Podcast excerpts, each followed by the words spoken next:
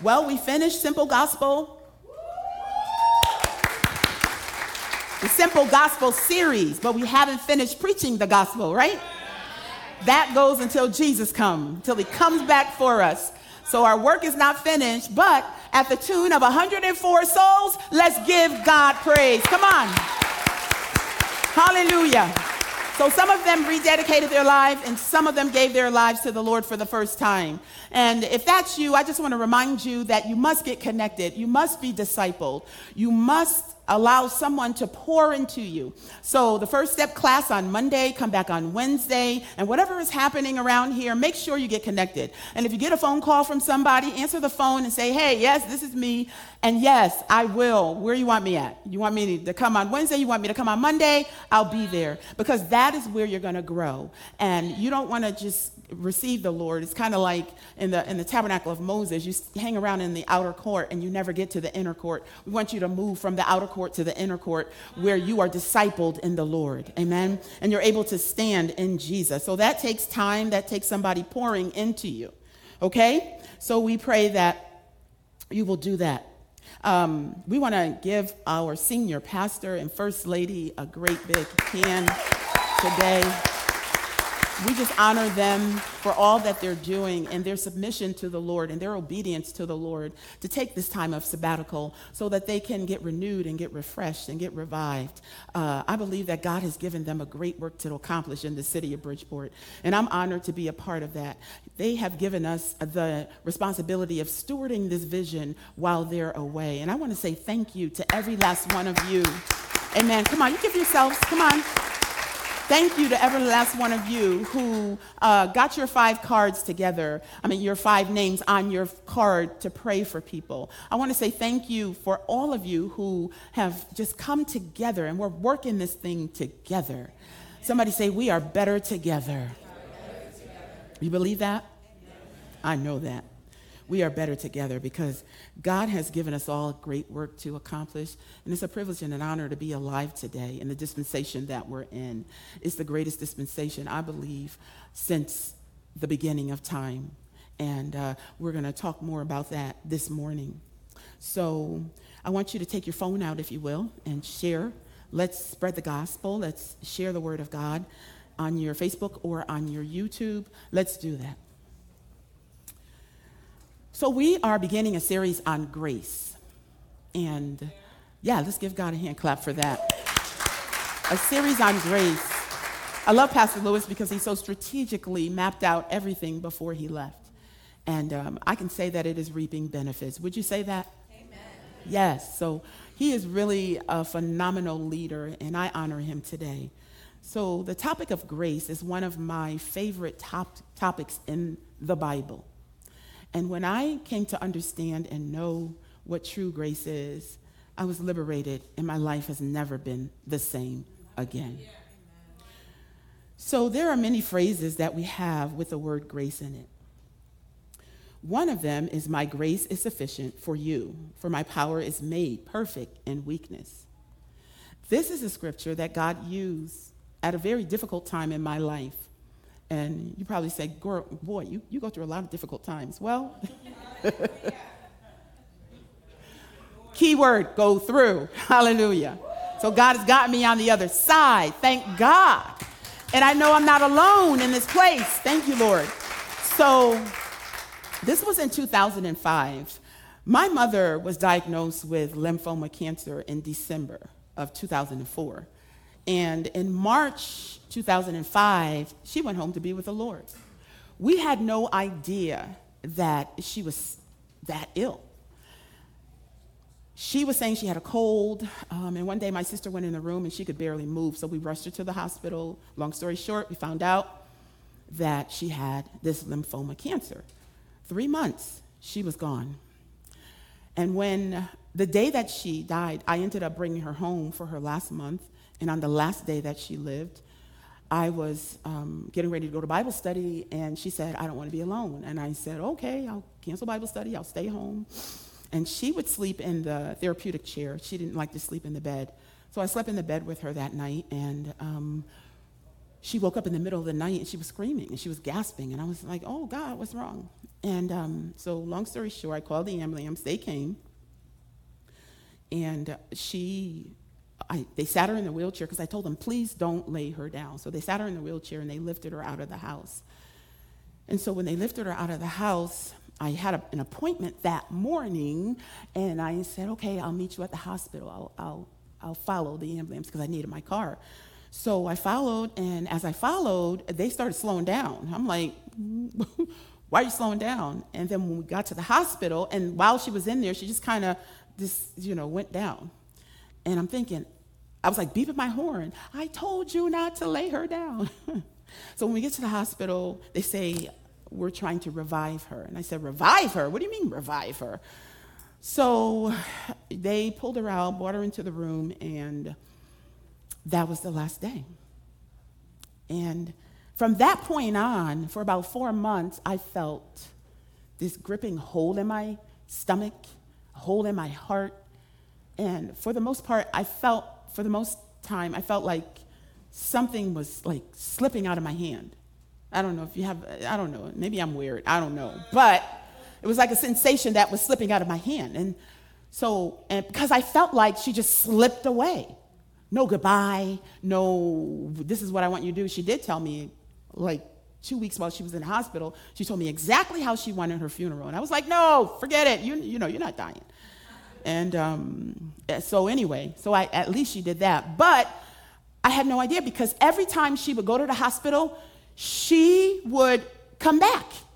Like one time we were in the hospital in the emergency room, and the doctor was standing over her bed, and said, um, "Well, your mom is paralyzed. She had a stroke. She's going to be handicapped from the from you know her arm down." And my mom woke up, sat up, and said, "Who are you talking about?" She said, "I can move my arm," and I'm like, "Oh my God!" like, wow. So that was in my mind. So that's the reason why I didn't get in the car and I said, I'll just go to my meeting and I'll come back to the hospital.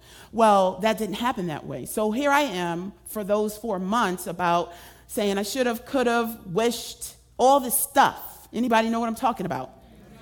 Should have, could have, would have. I wish I would have gotten the ambulance. I, then I could have told them, don't sit her down.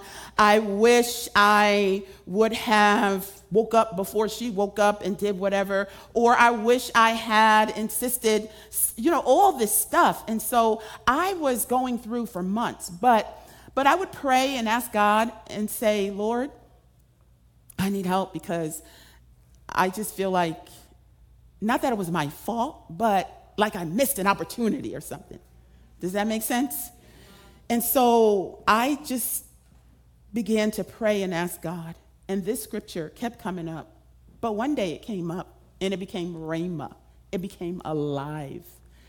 And not only did it just, you know, I read it off of the pages, but it seemed like it walked into my heart. And the scripture says, My grace is sufficient for you. My power is made perfect in weakness. I was weak, but his power on that day, but it took a process. So I, I didn't stop praying, I didn't stop reading, but the word of God came alive on that day. How many of you know the word of God must come alive? It must be rhema. It must become rhema to us. Otherwise, it will not work. So my grace is sufficient for you. My power is made perfect in weakness. All of us go through things that seem impossible when we're in the thick of it all. So when I went through with my mother, he brought me out on the other side where now I'm able to look back. I don't have guilt, I don't have shame, I don't have all of that because the grace of God cleansed my heart from all of that. And I know that, you know, I, there was a great relationship. I had the privilege and honor of serving her and honoring her in her last days and just blessing her. So I thank God for that time. And I believe that God just set that up so that that could happen for me. And um, today we're going to be talking about the greatness of grace. And our core scripture is found in Ephesians 2 8 through 10. For it says, For by grace you have been saved through faith. It is this, and this is not your own doing, it is the gift of God. Verse 9 says, Not a result of works, so that no one may boast. Verse 10, it says, For we are his workmanship, created in Christ Jesus for good works, which God prepared beforehand that we should walk in them. So, the first point I want to bring out today is that the grace of God is matchless. Hallelujah. Did you know that every year on the third Sunday in January, people from all over culture, from all cultures and backgrounds come together for World Religion Day? Not saying I'm going to show up or anything, but you know, this is what happens in our world. The day celebrates the commonality of the major faiths of the world. It may surprise you to know that there are over 4,000 recognized religions in the world. Blows my mind. These religions consist of churches, congregations, faith groups, tribes, cultures, and movements. And even though there are so many, there are three quarters of the world's population that practice five major religions that's Buddhism, Christianity, Hinduism, Islam, and Judaism. Of these religions, Christianity has the most followers. According to recent statistics, out of the 7.9 billion people in the world, there are 2.4 billion Christians in the world, 1.6 billion followers of Islam, and 14.3 million followers of Judaism. So the Buddhists, how do they worship God? They make chants and they offer up flowers and candles and incenses at a shrine. The Hindus, they kind of do the same thing to um, offer up things to their deity.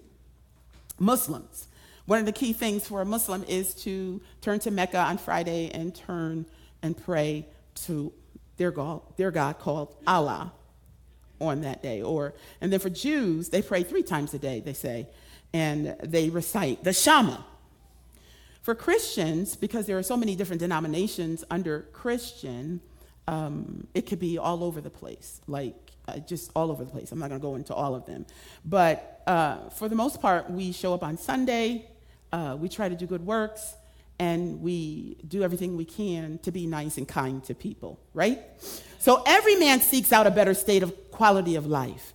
Whether you seek religion for answered prayers, for wisdom, aim to please God so he can bless you, or you pray ritual prayers, do good things to keep you from going to hell. The majority of all that is done is done to earn God's favor. Would you agree? God's grace is the foundation upon which the gospel message is built. And none of the religions, the religious acts that anyone does can compare to the grace of God. The grace of God is matchless.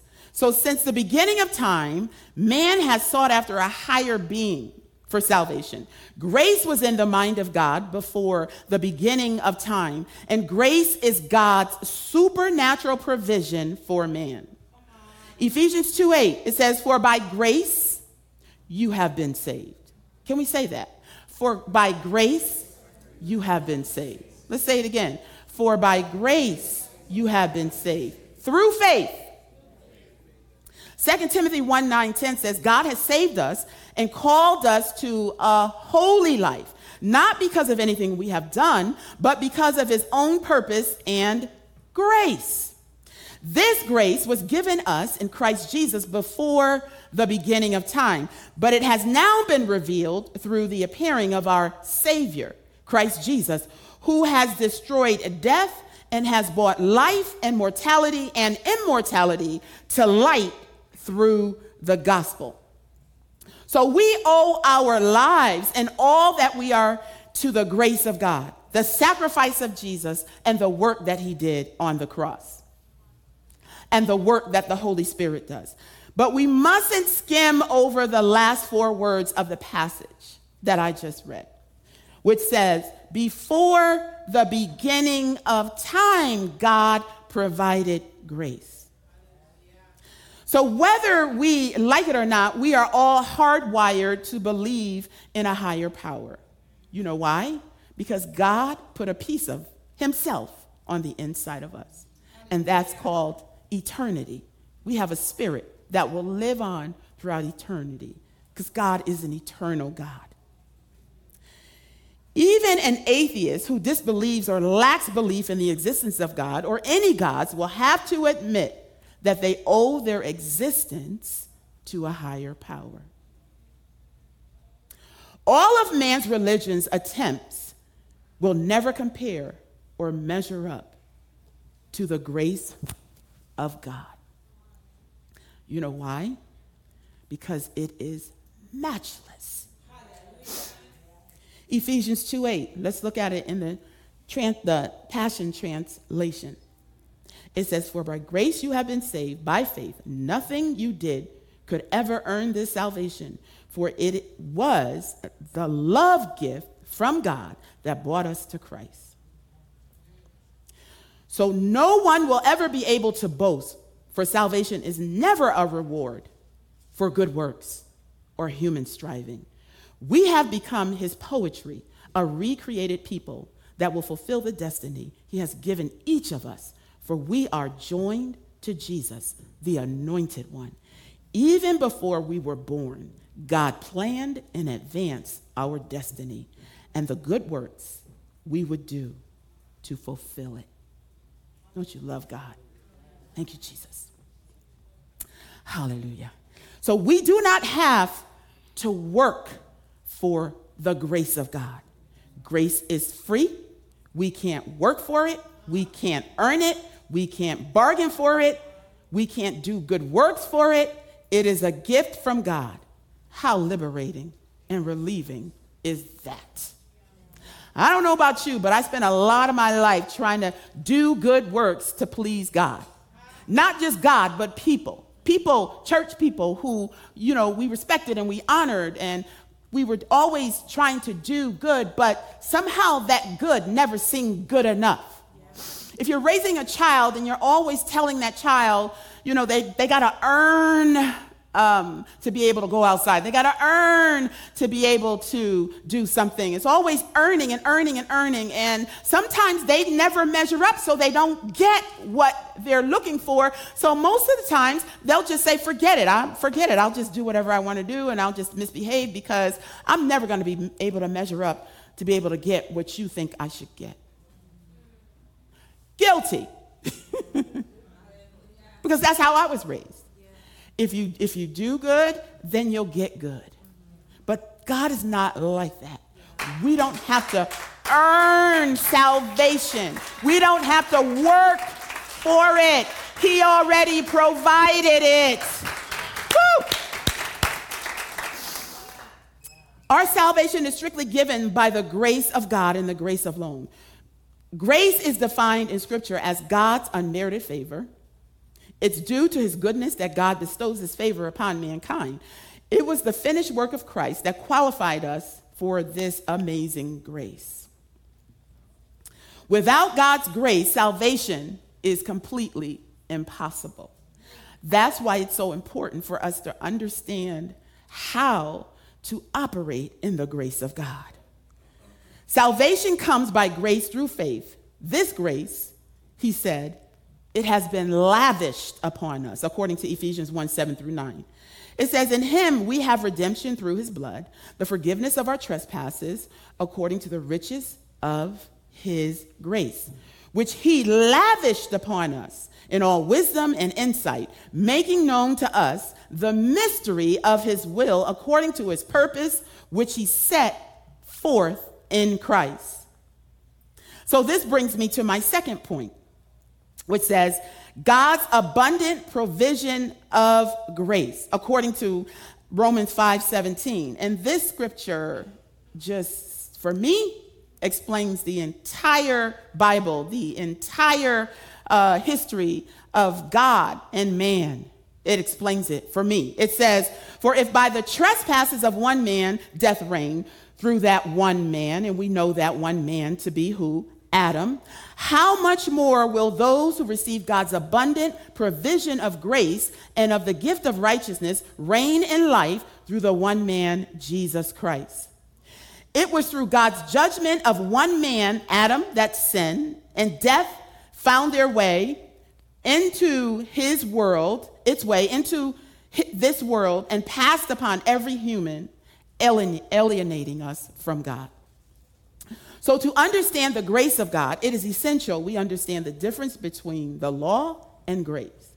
John 1:17 says, "For the law was given through Moses, but grace and truth came through Jesus Christ."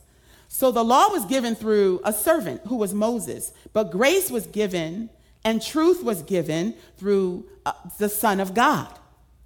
The law talks about what man ought to be, but grace shows us who God is. So the focus in the dispensation of grace, where Paul does such an eloquent thing on sharing on it throughout the entire New Testament, where he shows us that it is not by works and nothing of the law can save us. The law was only meant to bring us to Christ, but Christ was to take over from there, giving his life, shedding his blood, paying the penalty for sin once and for all so that we can receive the grace of God that gives us the, the power to walk out this Christian life. Hallelujah. So the law talks about what man ought to be, grace shows us who God is. So it takes the focus off of works and it puts the focus on who God is. The Old Testament is definitely law focused, and the New Testament is absolutely grace filled. Before God created mankind, he knew of our need to be rescued from sin. The life, death, and resurrection of Jesus Christ was not God's backup plan. It was in the mind of God before the foundation of the world. God had this plan. It wasn't a last resort or it wasn't a get out of jail free card. No, it was in the mind of God. Turn around and tell your neighbor, I was in the mind of God. It was in the mind of God. Absolutely everything that happened between Adam's first breath and Jesus' death was part of God's gracious plan to redeem mankind. Thankfully, however, it is only through the grace of Jesus Christ that we find life and peace with God and purpose in life. So before he created us, before we were even put into our mother's womb, God knew us. And he saw us operating in this grace. it's kind of like to me, I know that I can't eat peanut butter without jelly, right? Or some fresh bread. So grace and faith are like peanut butter and jelly to me. They work together. Anybody like peanut butter and jelly? I grew up on peanut butter and jelly. And when I went to Bible school, I ate it every single day. Still here. Hallelujah. So Ephesians 2:10 says, "For we are his workmanship, created in Christ Jesus for good works, which God prepared beforehand that we should walk in them.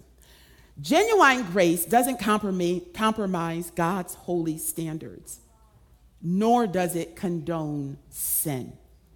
It is the answer that gives people power to live glorious lives, zealous for good works. So it doesn't look for a license to sin, it's the power to overcome sin. His divine power, the scripture says, hath given us all things that pertain to life and godliness through the knowledge of him that hath called us to glory and virtue. So the law condemns, but grace empowers. That's the difference before, between the law and grace. Point three the greatness of grace is accessed through faith according to Ephesians 2 8 and 9. For by, here we go again, for by grace you have been saved through faith, and this is not your own doing, it is the gift of God. It's not a result of works, so that no one may boast. So, no matter what religion you are, whether you're a Hindu, a Buddhist, a Muslim, uh, whatever, a Christian, it is the grace of God that saves every last one of us. So even if I say I'm a Christian, If I don't operate and allow the grace of God to be appropriated in my life, then everything I'm doing is in vain and it's according to works. So the way for the Muslim to get to God is through the grace of God. The way for the Hindu to get to God is through the grace of God, which is given through the Lord Jesus Christ. The way for anybody who is working out their own salvation is through the grace of God. Because the Bible says, For by grace we have been saved, not of ourselves, not of our works, so none of us can boast.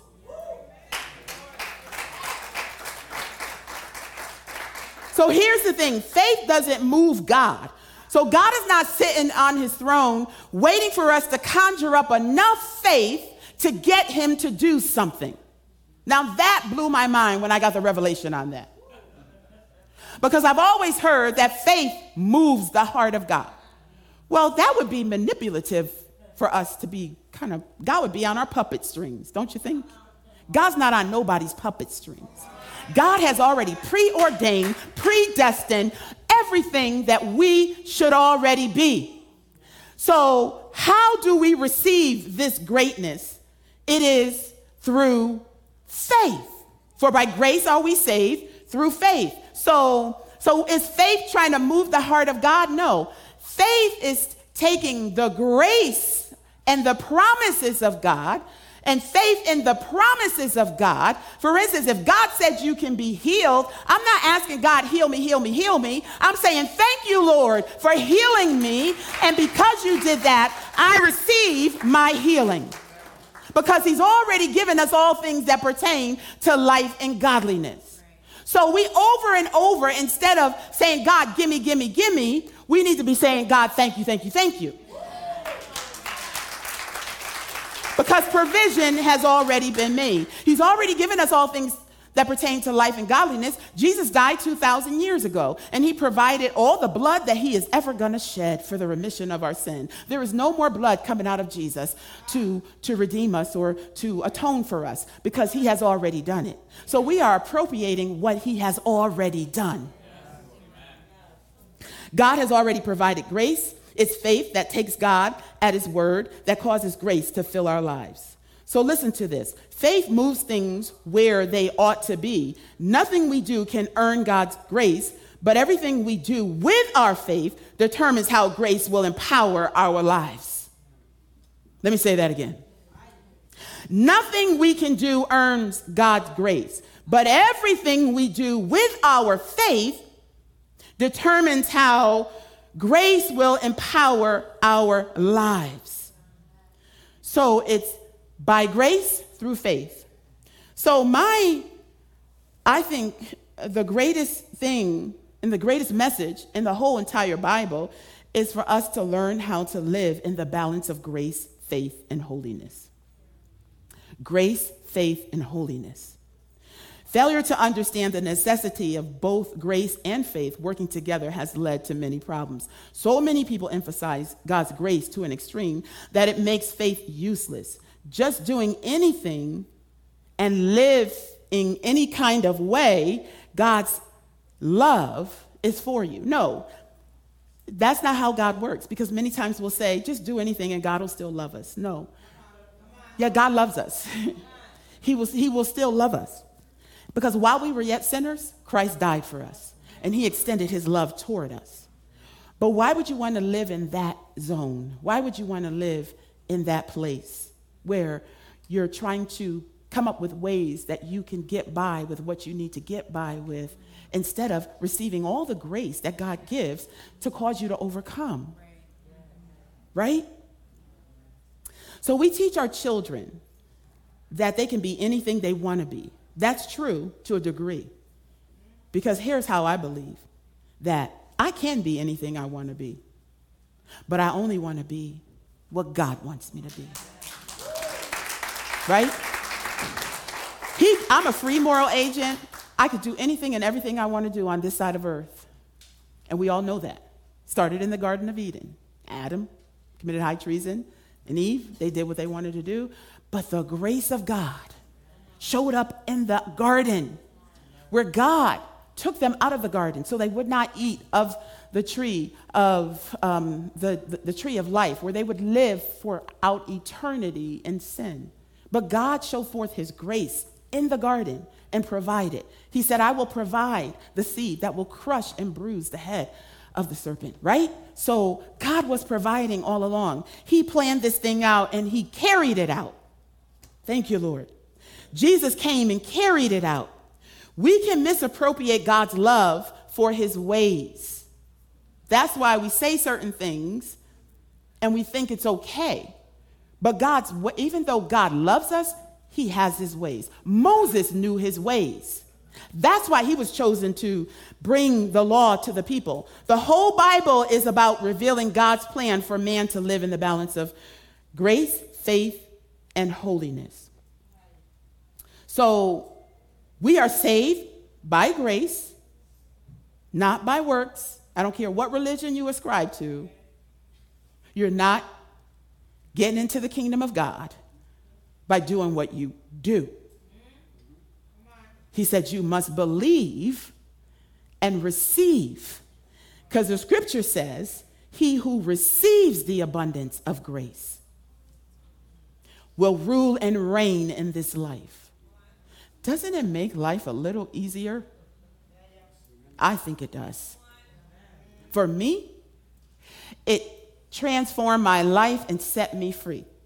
Because I would go before God with guilt. Oh, God, I'm so sorry I did this. I'm so sorry I, you know, yeah, we have to repent. But never felt like I was good enough. Well, guess what? The revelation is I will never be good enough. It's only the blood of Jesus Christ that was good enough. That's why we need to receive and believe on Jesus Christ, who brings us into our liberation with Him. So God has done a thing that is unheard of among, um, among men. God has given his grace to men despite their cursing him, despite their rejecting him, despite their rebelling against him, despite their hostility toward him, despite their denial of him, despite their neglect of him, and despite their half-hearted commitment to him. Despite their worship of religion instead of him, despite their false worship, despite their idolatrous worship, despite their trespasses, and despite their sins. Because while we were yet sinners, Christ died for us. He didn't say we had to get it together before he would die. He died because we were sinners. And, and while we are now living in the dispensation of grace, the grace of God is not just a New Testament concept. We can also see it in the Old Testament. So, in my closing, I'm going to ask everybody to stand, if you will. In my closing, I want to read the scripture Titus 2:11 that says, "For the grace of God that brings salvation hath appeared to all men." Not just some, not just a select group, not just the Jews. This is Paul, um, the author was saying. Therefore, all men, mankind, have had salvation provided for them. All of us. It's been provided through Jesus Christ. So we don't have to make up our own philosophy, our own religion, our own ways.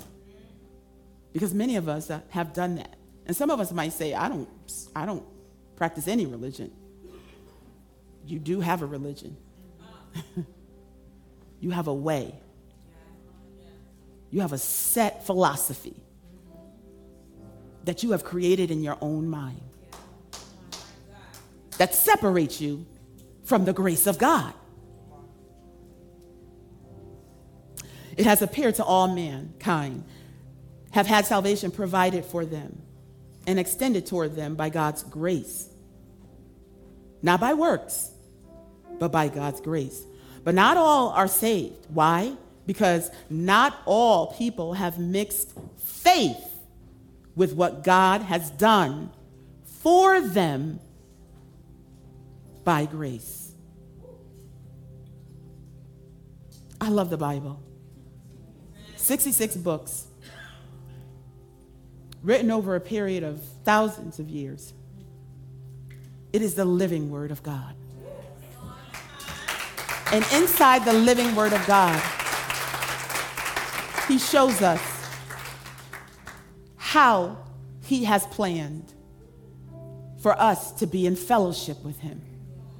And that is through the grace of God. That's through the grace of God, which gives us the power. So none of us have any excuse because he said he has given us all things. Everything we need is in the grace of God. That is explained in his word. So that we can walk it out, so that we can be victorious, and so that we can become one in his word, one in him, and be that driving force in the earth, that army in the earth. That goes and gets the people, that goes after the Muslim, that goes after the Christian, even. Hello. Some Christians say they're Christians, but they're far from the Word of God. They're far from, the, from operating in the grace of God. So we can become anything and everything we want to be. but will you say, Lord, I only want to be who you created me to be? So, whatever my plans are, however I conjured it up to think that this is right and this is how it should be and this is how it should go, are you willing to lay that down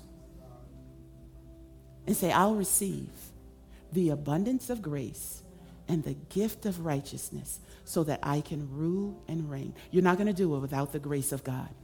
You can try hard and you can get on a crazy, vicious cycle.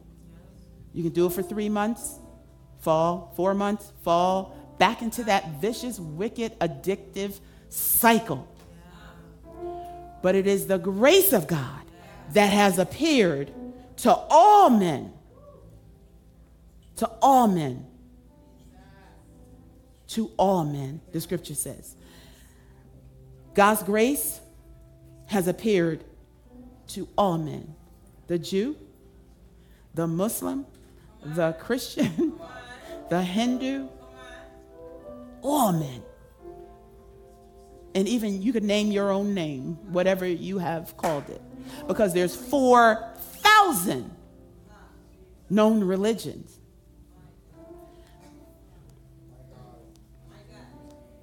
The greatest example in the Bible is of how Jesus showed the grace of God, aside from him giving his life and pouring and lavishing us with grace, is the woman who was caught in adultery. And I'm going to close and read that. It says, in John 8, 1 through 11, it says, Jesus returned to the Mount of Olives, but early the next morning, he was back again at the temple. A crowd soon gathered, and he sat down and taught them. As he was speaking, the teachers of the religious law and the Pharisees brought a woman who had been caught in the act of adultery. They put her in front of the crowd, and they said, Teacher, Jesus, this woman was caught in the act of adultery. The law of Moses says, Stone her. And they asked, Jesus, what do you say? They knew Jesus was different. However, they were trying to trip him up too. They were trying to trap him into saying something that could that they could use against him. But Jesus stood down, stooped down and wrote in the dust with his finger. They kept demanding an answer. So he stood up again and said, "All right, but let the one who has never sinned in all your works, in all your trying, in all your good works, the Bible says it's just filthy rags in the sight of God. So let the one who has never sinned throw the first stone. Then he stooped down again and wrote in the dust. And when the accusers heard this, they slipped away. one by one. You know why? I think they got it that day. Like, ain't nothing we can do here. what Jesus is offering, what Jesus is explaining, we tried to trip him up, but he tripped us up. It, it reversed on us. And I love how Jesus does that over and over in the Bible. He reversed that thing. And he was able to tell that woman, Woman, where are your accusers? Turn around and ask your neighbor, Where, man, woman, where are your accusers? Then I want you to look at yourself and say, Man, woman, are you your accuser? Are you beating yourself up? Are you tearing yourself down because you feel like you're not measuring up to what you think God wants? I'm telling you right now, you will never be able to measure up because it's only through the grace of God. But the grace of God causes us to live in the balance of grace, faith, and holiness.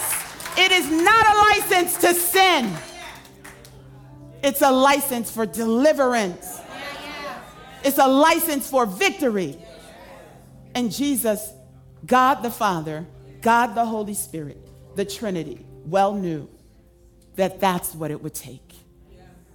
So let's take the focus off of the law, your law, and let's put it on the God who created us and the God who afforded us this grace. I call it the amazing grace. There's no coincidence. Pastor Lenny named the church Amazing Grace. You know why? Because he experienced that amazing grace. Because we experienced that amazing grace.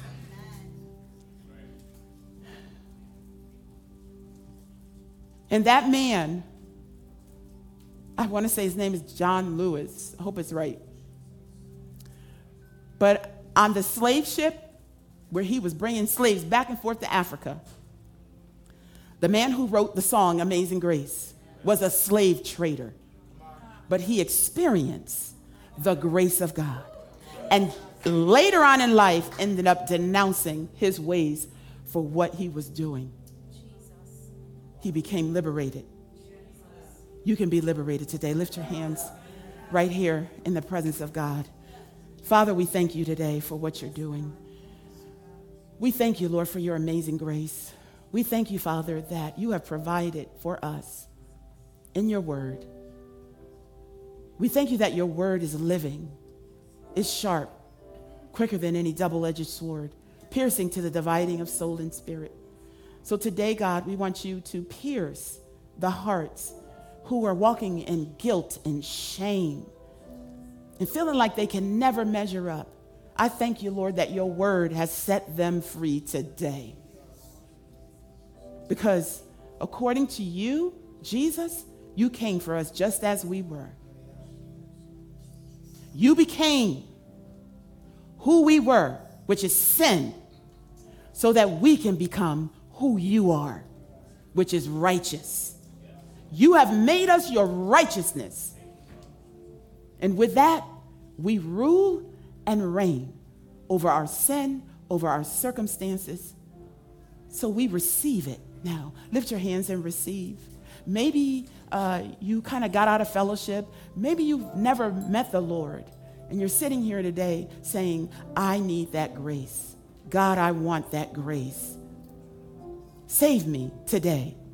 Deliver me.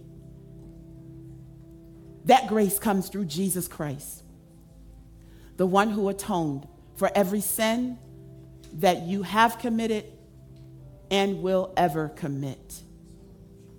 Again, let me put this disclaimer this does not give us a license to sin. This gives, this empowers us to say, God, I love you so much that I will lay down my life, put aside what I think it should be or what I think it is to receive the life you have for me. If you're here today and you've never accepted Jesus Christ as your Lord and Savior, I'm going to ask you, if you will, just raise your hand and we're going to pray with you because God's got something great for you today. Just raise your hand. Raise your hand. We'll pray with you today. We will pray with you. Thank you, Lord. The person you're standing next to, ask them, Have you received Jesus Christ as your Lord? Ask them, Have you received Jesus Christ? Tell them, you can do that today. You can do that today. Is there one that has done that? You can do that today. That's the whole reason for the gospel of Jesus Christ. For he came to seek and save those who were outside of him, but he wants to bring you into his family. Is there one? Hallelujah. Thank you, Jesus. Thank you, Father. Thank you, Lord. Let's all bow our heads together and let's pray. Heavenly Father, we thank you so much. And Father, we just thank you because there is no good thing you withhold from us. And when we come into your presence, we come without the sense of guilt. We come without inferiority. We come without trying to bargain with you, to try to say, oh God, I won't do it again. We come just because you have made it possible through the blood of Jesus.